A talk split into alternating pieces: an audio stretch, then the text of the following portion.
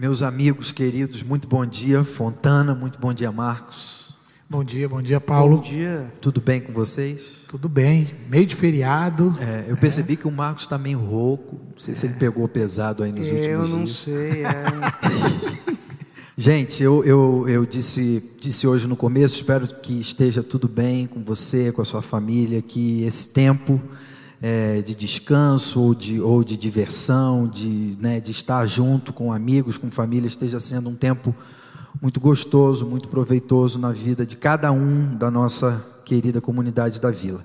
Quero te convidar para a gente abrir as nossas Bíblias no livro do profeta Samuel, 1 Samuel, a gente vai ler no capítulo 16, 1 Samuel 16, um texto é, conhecido, muito interessante. A gente conversando um pouquinho mais cedo hoje aqui, o Marcos falou: gosto muito dessa história, e eu também gosto, sei que o Vitor também é uma história que muito provavelmente muitos de vocês, muitos de nós já conhecemos, já lemos e vamos ver o, o que dela hoje Deus quer é, né, falar com a gente, falar aos nossos corações. É daquelas histórias, Paulo, que a gente sempre ouve na escola dominical, quando vai na igreja. Ainda mais se a gente é uma criança não tão alta da turma, mexe com a gente, né? Essa, essa a gente, a gente é, é- é aquele fraquinho que vai virar o herói, então é, uma história boa. Por sinal, isso que você disse, né? O fraquinho que vai virar o herói. O, E que depois desvira do herói, mas Isso, tudo bem. é. é. Mas o título que eu dei hoje para essa mensagem é O Mistério dos Improváveis. Você já se sentiu improvável? Já se sentiu ina- inadequado diante de algum desafio, alguma questão da vida? Daqui a pouco eu vou querer que a gente responda, inclusive, essa resposta. Mas vamos lá, essa, essa questão. 1 Samuel, do capítulo 16. É, a gente vai ler o versículo 1 e depois o, o trecho do 6 ao 13. Vamos lá, 1 Samuel 16, capítulo, é, versículo 1. O Senhor disse a Samuel: Você já lamentou o suficiente por Saul. Eu o rejeitei como rei de Israel. Agora, encha uma vasilha com óleo e vá a Belém. Procure um homem chamado Jessé, que vive ali, pois escolhi um dos filhos dele para ser rei. Agora, a partir do versículo 6 desse mesmo capítulo, está escrito assim: Quando chegaram, Samuel olhou para Eliabe e pensou: Com certeza este é o homem que o Senhor ungirá. Só um parênteses aqui: Deus mandou o profeta Samuel ir para a casa de Jessé, porque ele tinha determinado que um dos filhos de Jessé seria o rei de Israel. Pois bem, o profeta Samuel foi.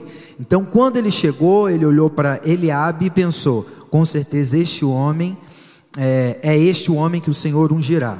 O Senhor, porém, disse a Samuel: Não o julgue pela aparência, nem pela altura, pois eu o rejeitei. O Senhor não vê as coisas como o ser humano as vê. As pessoas julgam pela aparência exterior, mas o Senhor olha para o coração. Então Jessé chamou seu filho Abinadab e o levou até Samuel. Ele, porém, disse: Não foi este que o Senhor escolheu também. Em seguida, eh, Jessé levou Simea, mas Samuel disse: Também não foi este que o Senhor escolheu. Da mesma forma, todos os sete filhos de Jessé foram apresentados a Samuel. Mas Samuel disse a Jessé: O Senhor não escolheu nenhum deles. Então Samuel perguntou: São estes todos os seus filhos? Não tem mais alguém aí não? Jessé respondeu: Ainda tem o mais novo, mas ele está no campo tomando conta do rebanho. Ele não tem cara de rei, né? Mande chamá-lo, disse Samuel. Não nos sentaremos para comer enquanto ele não chegar. E o Senhor disse: É este, levante-se e unja-o com óleo. Acho que eu pulei uma parte aqui, né? Jessé mandou chamar o que estava no campo, era um jovem ruivo e de boa aparência e olhos bonitos. E o Senhor disse: É este, levante-se e unja com óleo. Enquanto Davi estava entre seus irmãos, Samuel pegou a vasilha com óleo que havia trazido e o ungiu. A partir daquele dia, o Espírito, o Espírito do Senhor veio poderosamente sobre Davi. Depois disso, Samuel voltou a Ramá. É, que Deus fale aos nossos corações, ilumine a Sua palavra, para que a gente possa ver beleza nesse texto e compreender aquilo que Deus quer falar com a gente nessa manhã. Eu quero começar abrindo um parêntese. A gente leu aqui sobre a escolha do Davi como rei de Israel. Abrir um parêntese, eu acho que é muito conhecido de todos nós essa expressão a respeito de Davi, dizendo que Davi é um homem segundo o coração de Deus. Não sei se você que está em casa já ouviu, eu creio que sim, muitos de nós já ouvimos, pode ter alguém que não, mas Davi é descrito pelas Escrituras como alguém segundo o coração de Deus. Eu lembro uma vez, Marcos, a gente, há um tempo atrás, conversando, acho que estava eu, você, Gustavo, não sei se o Vitor estava nessa, mas vocês me fizeram atentar para isso. Quando a gente ouve essa expressão de Davi como um homem segundo o coração de Deus, a gente pode ser levado a pensar assim, pô, Davi era um cara com uma vida nota 10, né? Davi, é, Davi foi um cara que pegou o código, sim ou não? Está na moda essa expressão, né? Ele pegou o código, ele instalou o, o, o drive, né? Assim que fala. Mas é muito interessante e a gente vai ter uma série, inclusive, provavelmente, né, ao longo desse ano. Quando a gente olha para os personagens da Bíblia, sem exceção, os que a gente mais admira, você pode fechar o olho botar o dedo assim ó, em cima, qualquer um que cair, com exceção, é claro, de Jesus Cristo. Nenhum deles tem algum atributo especial ou diferenciado que impressione o nosso Deus. E Davi não é uma exceção a essa regra. Davi é sim um homem segundo o coração de Deus, mas não por atributos próprios, não por mérito dele, não por ser alguém que, que tinha uma vida excelente a ponto de Deus dizer: esse sim, esse aí é segundo o meu coração. Não é, Vitor? É, é, quando a gente fala um homem segundo o coração de Deus, às vezes a gente não para para olhar cada parte dessa sentença, né? Então ele é um homem de acordo com aquilo que Deus tem no seu coração. Pô, Deus tem coração? Como que isso funciona? Uhum. E essa é, e talvez seja a chave para entender essa expressão. É, a chave é o que que naquela cultura achava que o coração fazia. Exatamente, precisamente. Deus tem coração? Que, que, e se tem, que coração é esse? Uhum. Que, que, como que isso aí funciona? Deus, Deus precisa de sístole, de ástole? É essa a ideia? e não é exatamente isso. E também não é uma ideia romântica de coração aqui. Não é uma coisa assim, Paulo, você é o coração do papai. Não, também não é bem isso. Sim. Mas é, o coração ele tem o papel que, para nós ocidentais, em grande medida, a mente tem, além de alguns outros. É, a ideia aqui está no texto, a gente leu agora. Deus olhou para Saul, Saul está vivo ainda aqui nesse, nesse pedaço da história. Deus olhou para Saul e fala: Eu reprovo Saul como rei. Quem que eu escolho? Quem que é a minha decisão? quem que é a minha vontade, de acordo com a minha mente, quem é a pessoa que eu quero. E em grande medida, isso é um contraponto à vontade do povo. Se a gente voltar um pouco na história, o desejo do povo era mais ou menos o seguinte: Samuel, olha só, você está liderando a gente, mas a gente precisa de um rei. Uhum. E esse rei, a gente notou que a gente precisa, porque a gente olhou para os outros povos, e os outros povos, eles têm reis também. E nós não temos. E esse rei garante vitória militar, esse rei garante organização, esse rei, pela força do seu punho, pela sabedoria da sua mente e pela astúcia da sua organização militar, ele garante as vitórias de um povo. A gente não tem isso, Samuel. A gente precisa de alguém. Samuel, que era o líder, se sente rejeitado. Uhum. E então, escolhe-se um rei nesses moldes. Sim. Saul é um rei nesses moldes. E esses moldes eles persistem até na cabeça de Samuel, porque quando vai escolher um novo, quem que é esse cara? Eliabe. É um, é um homem forte. É, é uma pessoa que eu olho ali, vigoroso, numa cidadezinha assim que eu não sei se é das mais nobres, a Casa de Pão, Belém, né? é, que é exatamente o que significa é, Belém, né? É, eu vou ali na casa de pão buscar o rei. É um tanto irônico já o lugar. Mas já que eu fui para esse lugar de, de Gessé, o Belemita, no meio ali de uns pastores e tal, pelo menos que seja o filho mais forte. E o homem segundo o coração de Deus era o ruivinho. O homem da escolha de Deus era o improvável. O homem da escolha de Deus era, era o rapazinho caçula. Aliás, quem, quem usa esse termo é Paulo, lá em Atos, fala: olha, vamos lembrar da escolha que fizeram pela aparência, Ele no momento remonta. difícil. Ele vai trazer, porque o narrador também, Paulo, só mais um detalhe para a gente entrar no texto. Você tem que entender que o narrador está narrando sobre reis. Então ele está falando uma coisa, mas ele está dizendo às vezes outra coisa no roteiro, assim. Ele está soltando, é quase assim. Quem tem ouvidos ouça, sabe? Como se estivesse falando. Então ele está mostrando, olha, vocês, o povo escolheu pela aparência. E vocês viram que deu. E quem lê literalmente vai ver, não, mas Deus abençoou. E abençoou mesmo. Deus falou: Eu vou apostar tudo no Samuel e vou mostrar como vocês não conseguem escolher. Escolheu mal, como a gente faz desde Adão e Eva. Sim. E aí, quando chega ali, é, é, o autor mostra que Samuel está na mesma escolha, ainda não, ele ainda não entendeu o negócio. E aí você vai ver claramente, de novo, Deus indo no mais improvável para trazer uma lição. Então Paulo vai trazer isso lá no ministério dele, falando: vê como a gente escolhe mal desde o começo. Uhum. A gente tem que ter a escolha do coração de Deus, ou a gente tem que entender aonde Deus está escolhendo para ir atrás. Então, uhum. essa é, é a, toda a narrativa aqui Sim. da escolha. Sim, é muito interessante. O que me vem à mente é que o que Deus enxerga é diferente do que você enxerga, o que eu enxergo, o que nós enxergamos. E então, alguém que, embora não parecesse pronto, adequado para essa função, para essa responsabilidade, para esse enorme desafio, era justamente quem para Deus estava pronto para isso, o improvável.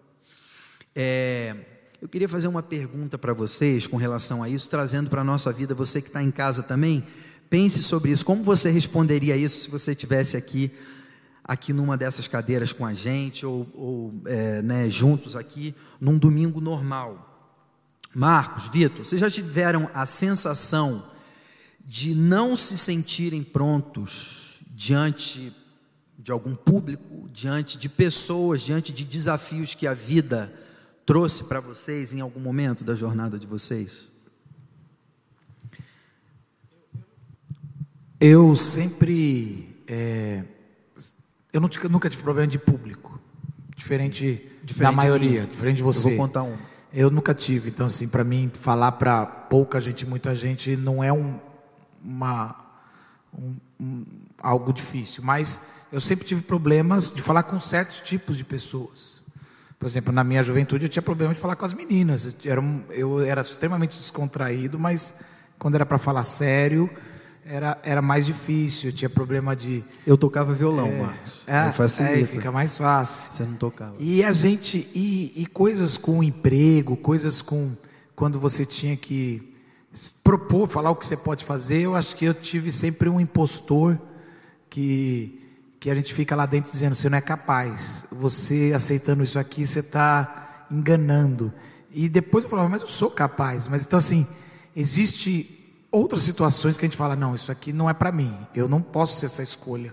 Então a gente meio que se limita antes de deixar a possibilidade de encontrar. Então tem, eu tive isso, não é no, no comum de muita gente, mas uhum. em outras áreas. Podia ter uma pessoa só, mas eu estava com medo. É, é, curioso, Marcos, essa história de se sentir incapaz diante de um público, né? Para falar em público, eu também nunca tive essa essa dificuldade assim de me sentir incapaz. Agora, quanto mais eu falo, mais eu me sinto. eu acho que eu era um molequinho arrogante, na verdade. É... E eu fui descobrindo as minhas limitações conforme eu fui fazendo nessa tarefa, nessa atividade. Em outras tantas, é, eu fui descobrindo, eu fui descobrindo, não, eu já sabia desde o começo que não era a minha praia. Se você tinha um pouco de dificuldade com essa questão de falar com, com menina e tal, Marcos, assim, mas eu era uma negação. Não é que eu tinha dificuldade, é, assim, eu era uma negação. Eu lembro claramente, assim, no colégio, que tinha um colega de, de sala, que hoje é político, que eu não posso falar o nome, talvez por isso. e ele era o, ele era a celebridade entre as meninas da escola. Ele era o, o cara que todas as meninas achavam olho claro e falava bem, descontraído. E um dia eu resolvi falar assim, cara, acho que eu vou dar uma imitada, vou dar uma emulada no que o cara faz. É tragédia completa. Era uma tragédia completa, assim. É, é, é, eu fui aprender não, não, não, aprendi até hoje. Mas, mas assim, eu, eu, fui ser um pouco menos zero à esquerda, acho que depois da faculdade. Então, assim, é, é, é para mim isso daí veio, veio tarde. Pode crer. Cara, você falou de faculdade, eu lembrei de uma, uma coisa que me marca justamente nessa questão, a dificuldade de falar em público, né? É, eu lembro que no começo da minha faculdade, né, eu fiz a Escola Superior de Propaganda e Marketing, no Rio é, eu caí numa turma com uma menina que era minha colega na escola. E a gente passou ali para aquela faculdade. Eu lembro do primeiro trabalho em grupo, que para mim era um suplício, eu odiava trabalho em grupo. É, e eu tinha sempre muita dificuldade, sabe, de contribuir. E durante a escola, eu acabei caindo para ser o cara que fazia as apresentações. Então, eu não fazia muita coisa do trabalho, mas no final, depois de tudo pronto, eu pegava, lia e era eu que falava. Adorava isso. Eu. Você fazia Você isso? Você não, é. Daí eu não precisava estudar. É, então, mas eu também não gostava de estudar, então acabava ficando com essa função da apresentação. Na primeira apresentação na faculdade, essa menina que vinha da escola comigo, ela falou: gente, o Paulo é excelente de apresentar. Ela jogou lá em cima falou: deixa ele quieto, ele não precisa fazer o trabalho, mas depois ele apresenta. E aquilo me soou meio assim, cara, isso está meio pesado. Mas vamos deixar, para eu, não, eu não ter que fazer o trabalho. Cara, mas ela, aquilo foi jogando uma carga em cima, porque aí na faculdade já é uma coisa diferente. Faculdade de comunicação, um monte de gente descolado, uma sala enorme e tal. Cara, encurtando a história, chegou no dia da apresentação uma expectativa enorme, pelo menos de mim para mim mesmo. Falei, cara, tá todo mundo esperando que eu faça uma acho que acho que isso é meio do tímido assim, né? Talvez ninguém estava nem aí, mas eu super preocupado com aquilo. O que que aconteceu? Eu falei, eu não vou conseguir. E aquilo entrou na minha cabeça de uma forma, eu falei, eu não sou essa pessoa. Isso é uma farsa, eu não sou quem sabe apresentar direito, eu não sei apresentar. E naquele dia, Marcos, eu não consegui fazer a apresentação. E todo mundo na turma é, sobretudo meu grupo, eles ficaram chateados comigo. A nossa nota caiu. Nossa nota não foi uma nota boa, embora tenha sido um bom trabalho, porque não foi bem apresentado o trabalho. E eu gaguejava e me dava branco e eu esquecia, um, mas um constrangimento, que aquilo me marcou por muito tempo, assim, me fazendo mal mesmo, de eu não conseguir falar nos lugares, de ser uma dificuldade para mim. Na comunidade da vila, isso começou a, a virar assim. Eu comecei a falar: não, isso me marcou, foi muito ruim, mas isso foi uma coisa pontual lá atrás, eu não preciso né, trazer isso. Mas esse sentimento de, de incapacidade, de inadequação, foi muito forte para mim. E me marcou de uma maneira muito negativa, assim, fez muito mal para mim. Lendo essa história aqui de Davi, eu lembrei desse, acontecimento comigo. Por quê? Porque o Davi, qualquer um de nós olhando para o Davi, não diria o que aquela minha colega disse para todo mundo a meu respeito. Não, o Paulo é o cara para né, fazer a apresentação. O Davi, ele era alguém que o pai não lembrava. O texto diz assim: é, Samuel, é, Samuel foi apresentado, conheceu todos os sete filhos de Jessé. E aí, depois disso, no texto, Samuel faz uma pergunta: Ué, mas não tem mais ninguém? São só esses mesmo? E, e, e é curioso porque o Eliabe, olha a cara de rei desse cara, só falta a coroa. Aí vem o Abinadab, O Jessé fala: segura a fera, esse aí é. Esse meu filho aí é impressionante, desde sempre. Aí vem o Simeia. Esse aí já nasceu grande, nasceu com 4 quilos. O moleque é, tem tudo para ser rei. O pai esquecido do pobre do Davizinho, o caçula. Marcos sabe o que é ser caçula em algumas situações. De fato, você fica por último. Você não. Nesse caso aqui, foi esse. Ele era, né, provavelmente os mais velhos falaram: Ó, oh, eu não cuido mais de, de ovelha, eu não fico mais no pasto. Agora o Davi que vai ficar, ele é o caçula agora. Eu já fui o caçula, eu não sou mais o caçula. E foi empurrada para ele essa situação, e ele está lá no campo. E aí o Gessé, o, o, o Samuel chega para Gessé e pergunta: Você só tem esses? Eu fico com a impressão que o, que o Gessé falou só: Ah, não, peraí, tem mais umzinho. E no texto assim, mas ele está no campo. Cuidando é, das é, é quase assim, eu só tenho esses para apresentar para ser rei. Isso. Se isso. você quer os outros, a gente vai. É. Gente, encurtando a história, a gente leu aqui, Davi é chamado. Quando ele chega, meio que, né, quase um ponto assim, né? Samuel com, com Deus. Samuel olha, ele deve ter falado: Deus não é esse, não. Esse aqui é muito pequenininho, estava no campo, pastor de ovelha, não tem nem idade. E Deus fala no ponto ali, né, para o profeta: não, é esse, é esse improvável aí, é esse inadequado aí que eu quero chamar. E, gente, nesse dia é ungido o novo rei de Israel. Não é, efetivamente, mas de direito ele já é. E a partir daqui, Davi passa a viver uma vida muito complicada em relação com o rei atual que é Saul, que começa a perseguir o Davi. Mas esse menino, esse jovem, que ninguém daria nada considerando essa posição, ele é escolhido. E aí, para mim, surge uma pergunta que é: o que, que é que Deus vê nos improváveis? Qual é o mistério dos improváveis? Porque o nosso Deus é o Deus dos improváveis. Me parece, Vitor, não sei se eu estou enganado, mas a gente olhando as histórias, o mover de Deus no meio do seu povo, o próprio povo que ele escolhe para ser o povo, a partir do qual ele vai dar exemplo para todas as nações, a partir do qual ele vai abençoar todas as nações, o povo no qual vai nascer o Messias, o Salvador, é um povo que se fosse para dizer assim, vamos escolher um povo que possa marcar assim, legal. Vamos escolher os egípcios, que o império grandão. Deus vamos... parece se voltar para os improváveis. Vamos o tempo escolher todo. os romanos, que é. todo, todo mundo lembra deles.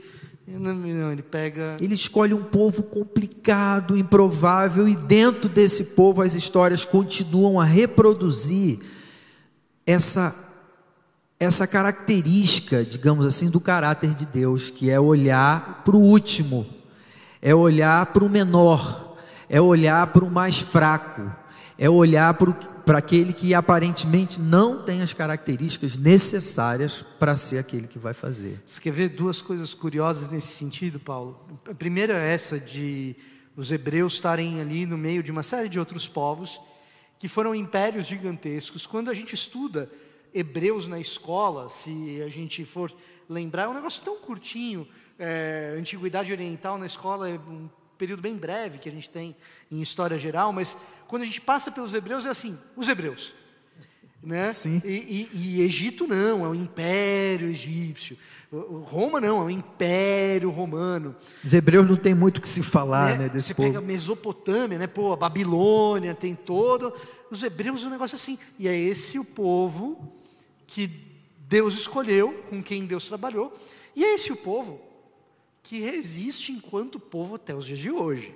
Então, essa, essa é uma primeira questão de uma improbabilidade aí com a qual Deus trabalha nesse sentido. Outra coisa é você olhar a origem dessa escolha de Deus. Você tem o livro de Gênesis ali, a partir do capítulo 3, pecados e quedas, e Deus trabalhando com esses pecados, com essas quedas, até chegar na Torre de Babel. E aí, quando chega naquela Torre de Babel, você tem toda uma confusão que Deus aparentemente, pelo menos parece ali no curso da, da narrativa, que Deus não quer mais nada com esse pessoal, já dividiu as línguas, já separou. E é justamente dali, daquela região do pessoal de Babel, que ele fala assim: oh, não, tem um cara aqui, Abraão, que eu tiro aqui desse meio para formar o povo, então é o improvável. E aí depois vai ter o improvável nascimento de Isaac, de uma mãe estéril, esposa de Abraão. E aí depois tem o improvável irmão mais novo, Jacó. E depois tem o improvável José, que é vendido como escravo para o Egito e se torna governador ali. E a coisa vai continuando. O improvável Moisés, que é gago, a gente não sabe se é gago mesmo, mas que tinha uma dificuldade para falar, olha Sim, só. Olha aí. É, é, e que leva o povo à libertação. E aí tem a improvável Raabe, que é quem ajuda os espias. E, e vai indo de improvável em improvável. Uhum. O que me chama mais atenção, gente, na história de Davi e na relação dele com Deus, não é o rei importante que ele foi, mas é o improvável que ele era quando Deus olha para ele, se volta para ele, escolhe ele numa família de um monte de irmão grande, provável, é, né, possível, com cara de rei, com jeito de rei, com, né? E surge então a pergunta para mim, e aí vem os nossos dois pontos que nos levarão à conclusão hoje aqui, nessa nossa conversa. O que será que fez com que Davi fosse escolhido por Deus, aquele que seria o rei do seu povo, o rei de Israel?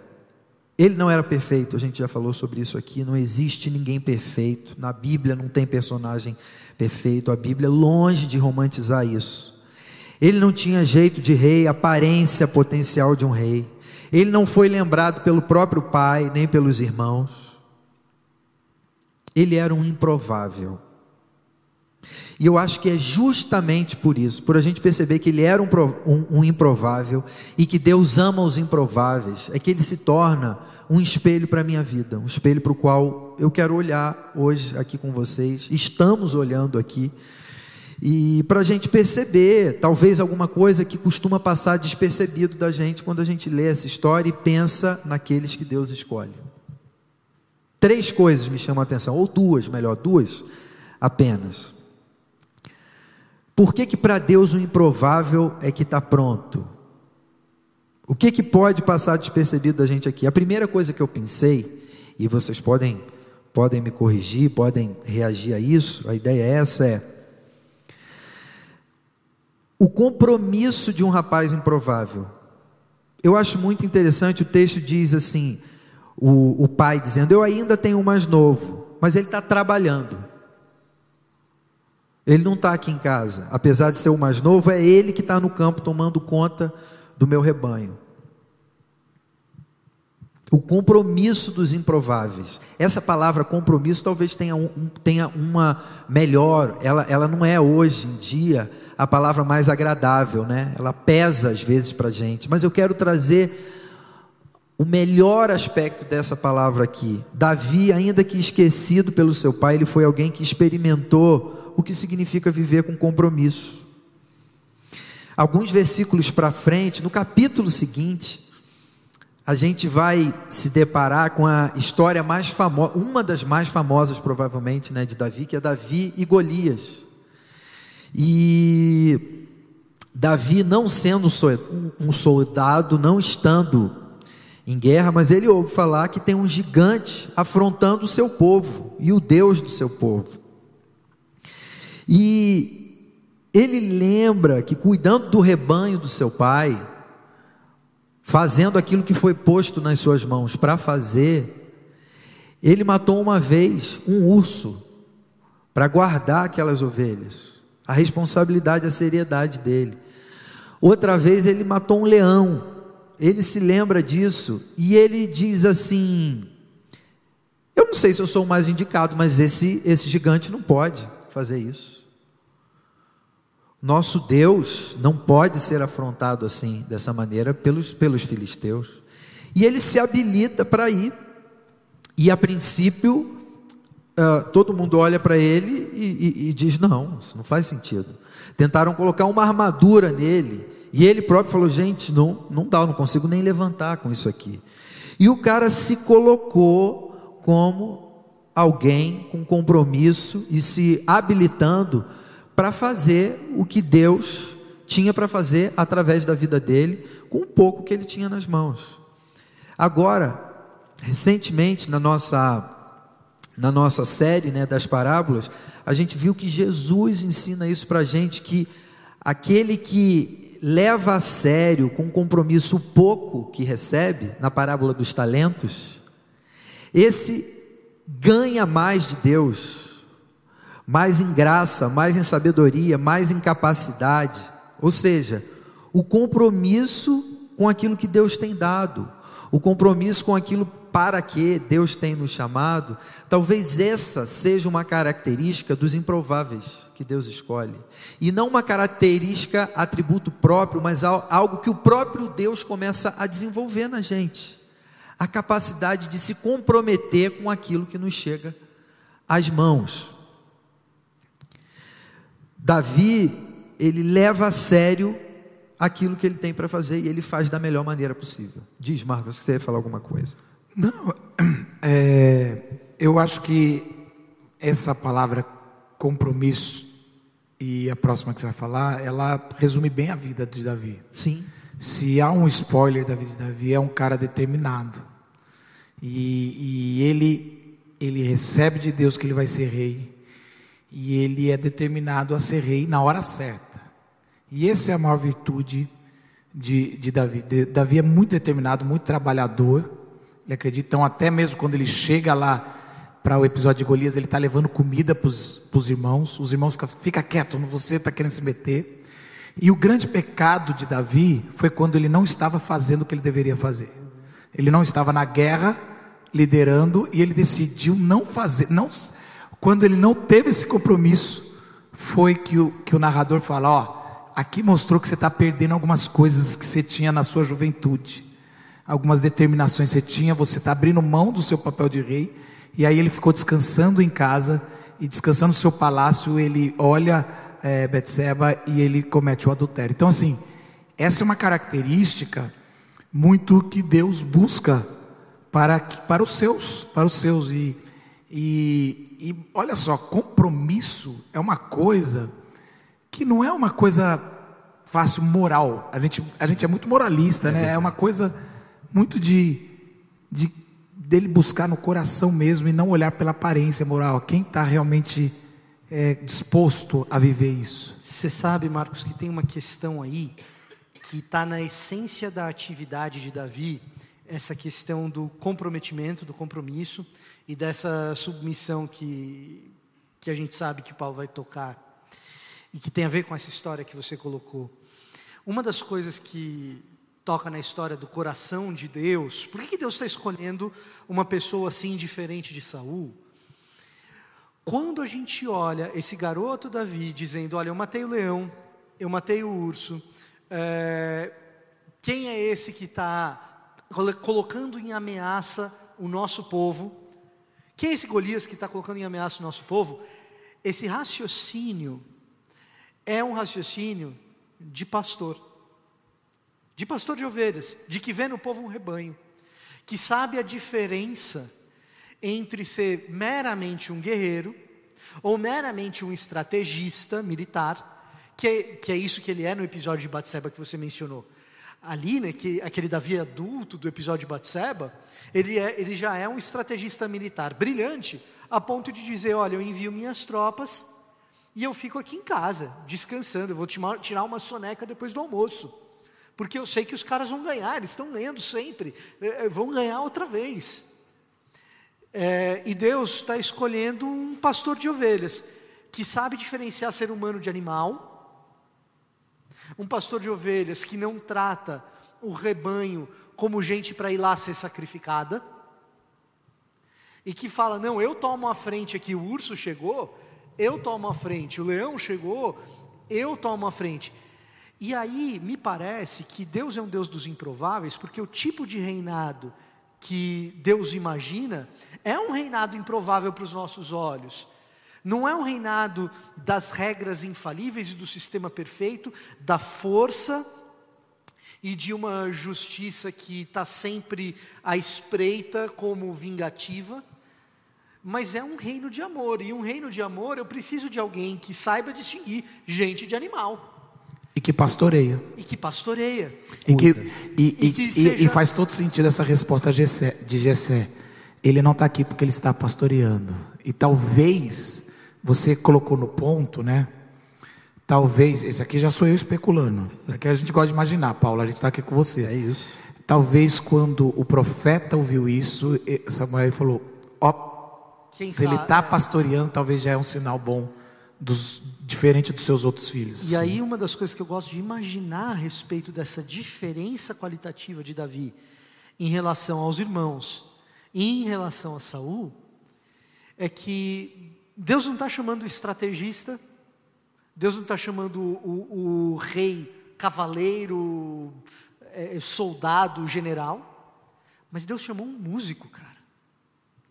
Um poeta, Um né? poeta. Quem vai implementar um reino de amor melhor do que um poeta? Agora, quem é o doido que fala assim: olha, eu preciso de um gestor, e o primeiro gestor que eu vou escolher. Você sabe como é lidar com um músico nesse sentido.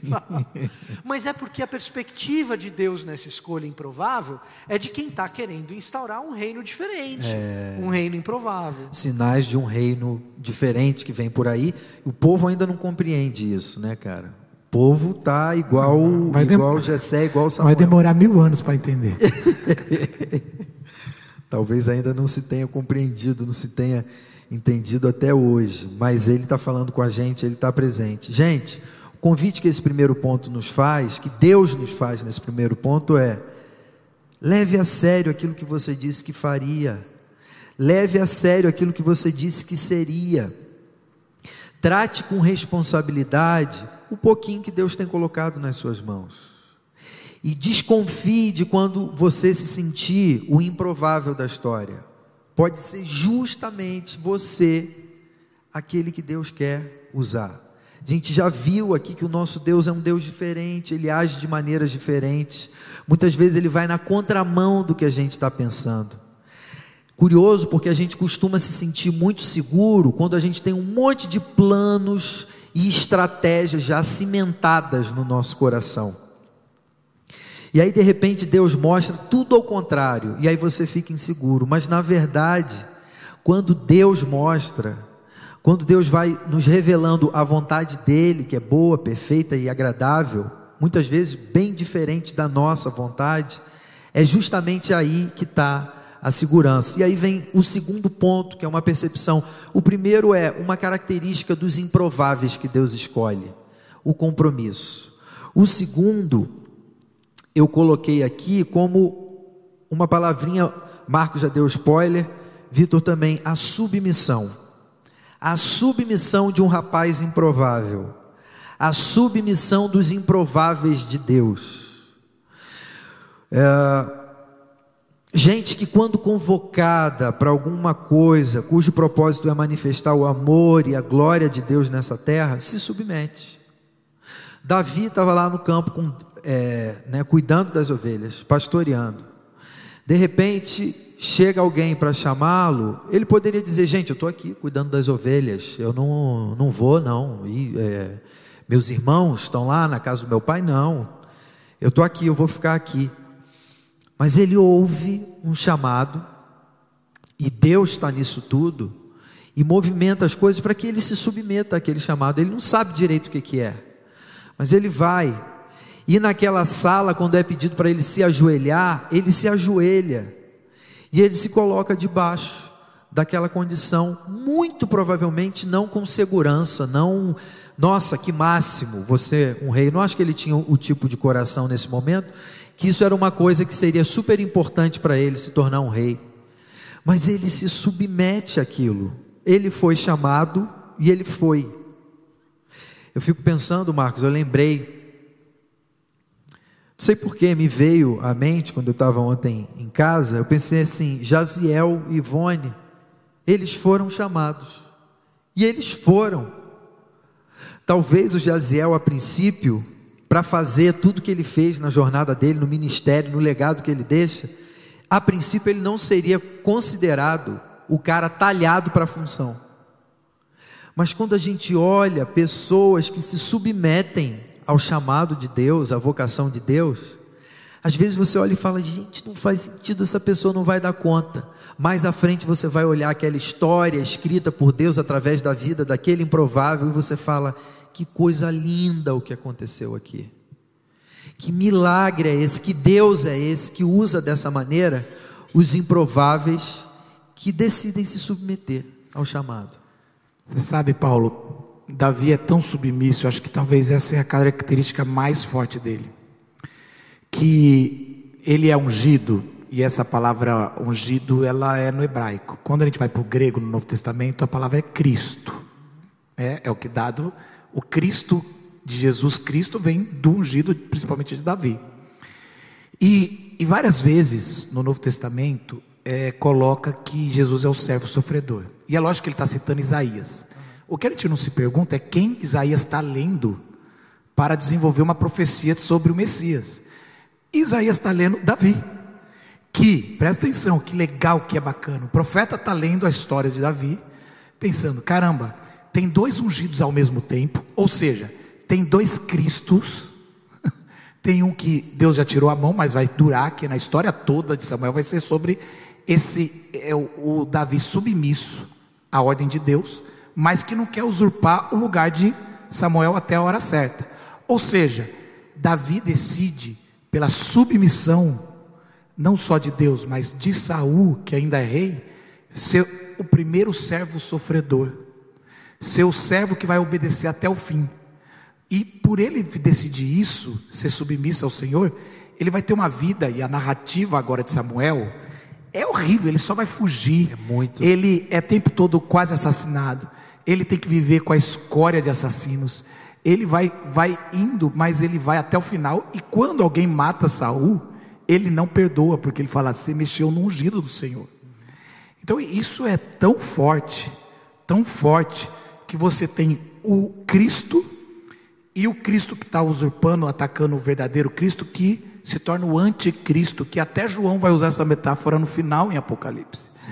Então está tudo aqui. Essa submissão de, de, de Davi ao, ao que é Jesus, ela, ela, ela vai moldar a nossa teologia. E é lógico que ele sendo tão pecador mesmo assim, ele vai apontar, mesmo assim ele foi escolhido por Deus para ser o primeiro arquétipo de redenção. Ali, como, ó, um dia vai vir um verdadeiro filho de, de Jessé. Esse aqui a gente tem que refazer. Vai ser dessa árvore. E isso é muito forte, porque o que Deus pede para a gente não é desempenho. Talvez o primeiro, a gente fala que ele é, ele é alguém que é comprometido, mas a gente mesmo assim falha muito no compromisso. Mas a única coisa que parece que Deus viu em Davi, Davi deu e ele pede para mim e para você é submissão. Submissão. Submissão ao, ao, ao que Deus revela para a gente. Então eu acho que essa palavra aqui, submisso, é uma palavra que vai revelar muito sobre a, a, a vida de Davi. Uhum.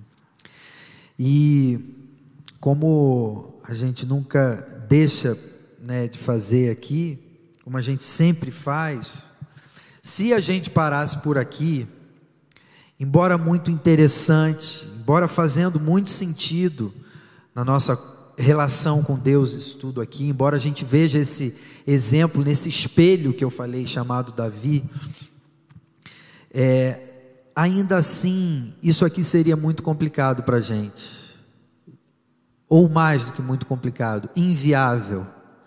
Porque quando a gente pensa em compromisso e submissão, talvez a gente consiga lidar com isso até a até a segunda página, até a primeira página, não sei como é que se fala essa expressão, mas parece que o nosso compromisso e a nossa submissão ainda são do lado de cada eternidade compromisso e submissão muito limitados, muito frágeis. E eu dizer hoje aqui, você precisa ser mais submisso, você precisa ter mais compromisso. Isso não faria sentido, isso seria um discurso vazio. O que nos permite pensar nisso aqui como uma realidade a ser experimentada de fato por mim e por você, é o que eu diria uma pessoa que é o improvável dos improváveis. Pode vir alguma coisa boa de Nazaré? quem olhava para Jesus e dizia: Não, esse não, esse não é possível. O submisso dos submissos que ouviu a voz do seu pai dizendo: Você vai, eu vou te enviar. Por esses insubmissos, limitados, e que no final das contas não vão dar conta do recado. No entanto, gente que a gente ama com amor sacrificial. E Jesus ouve a voz do Pai dizendo: Vai, e ele se submete, e ele vem a nós. Jesus de Nazaré, o improvável, o submisso ao Pai.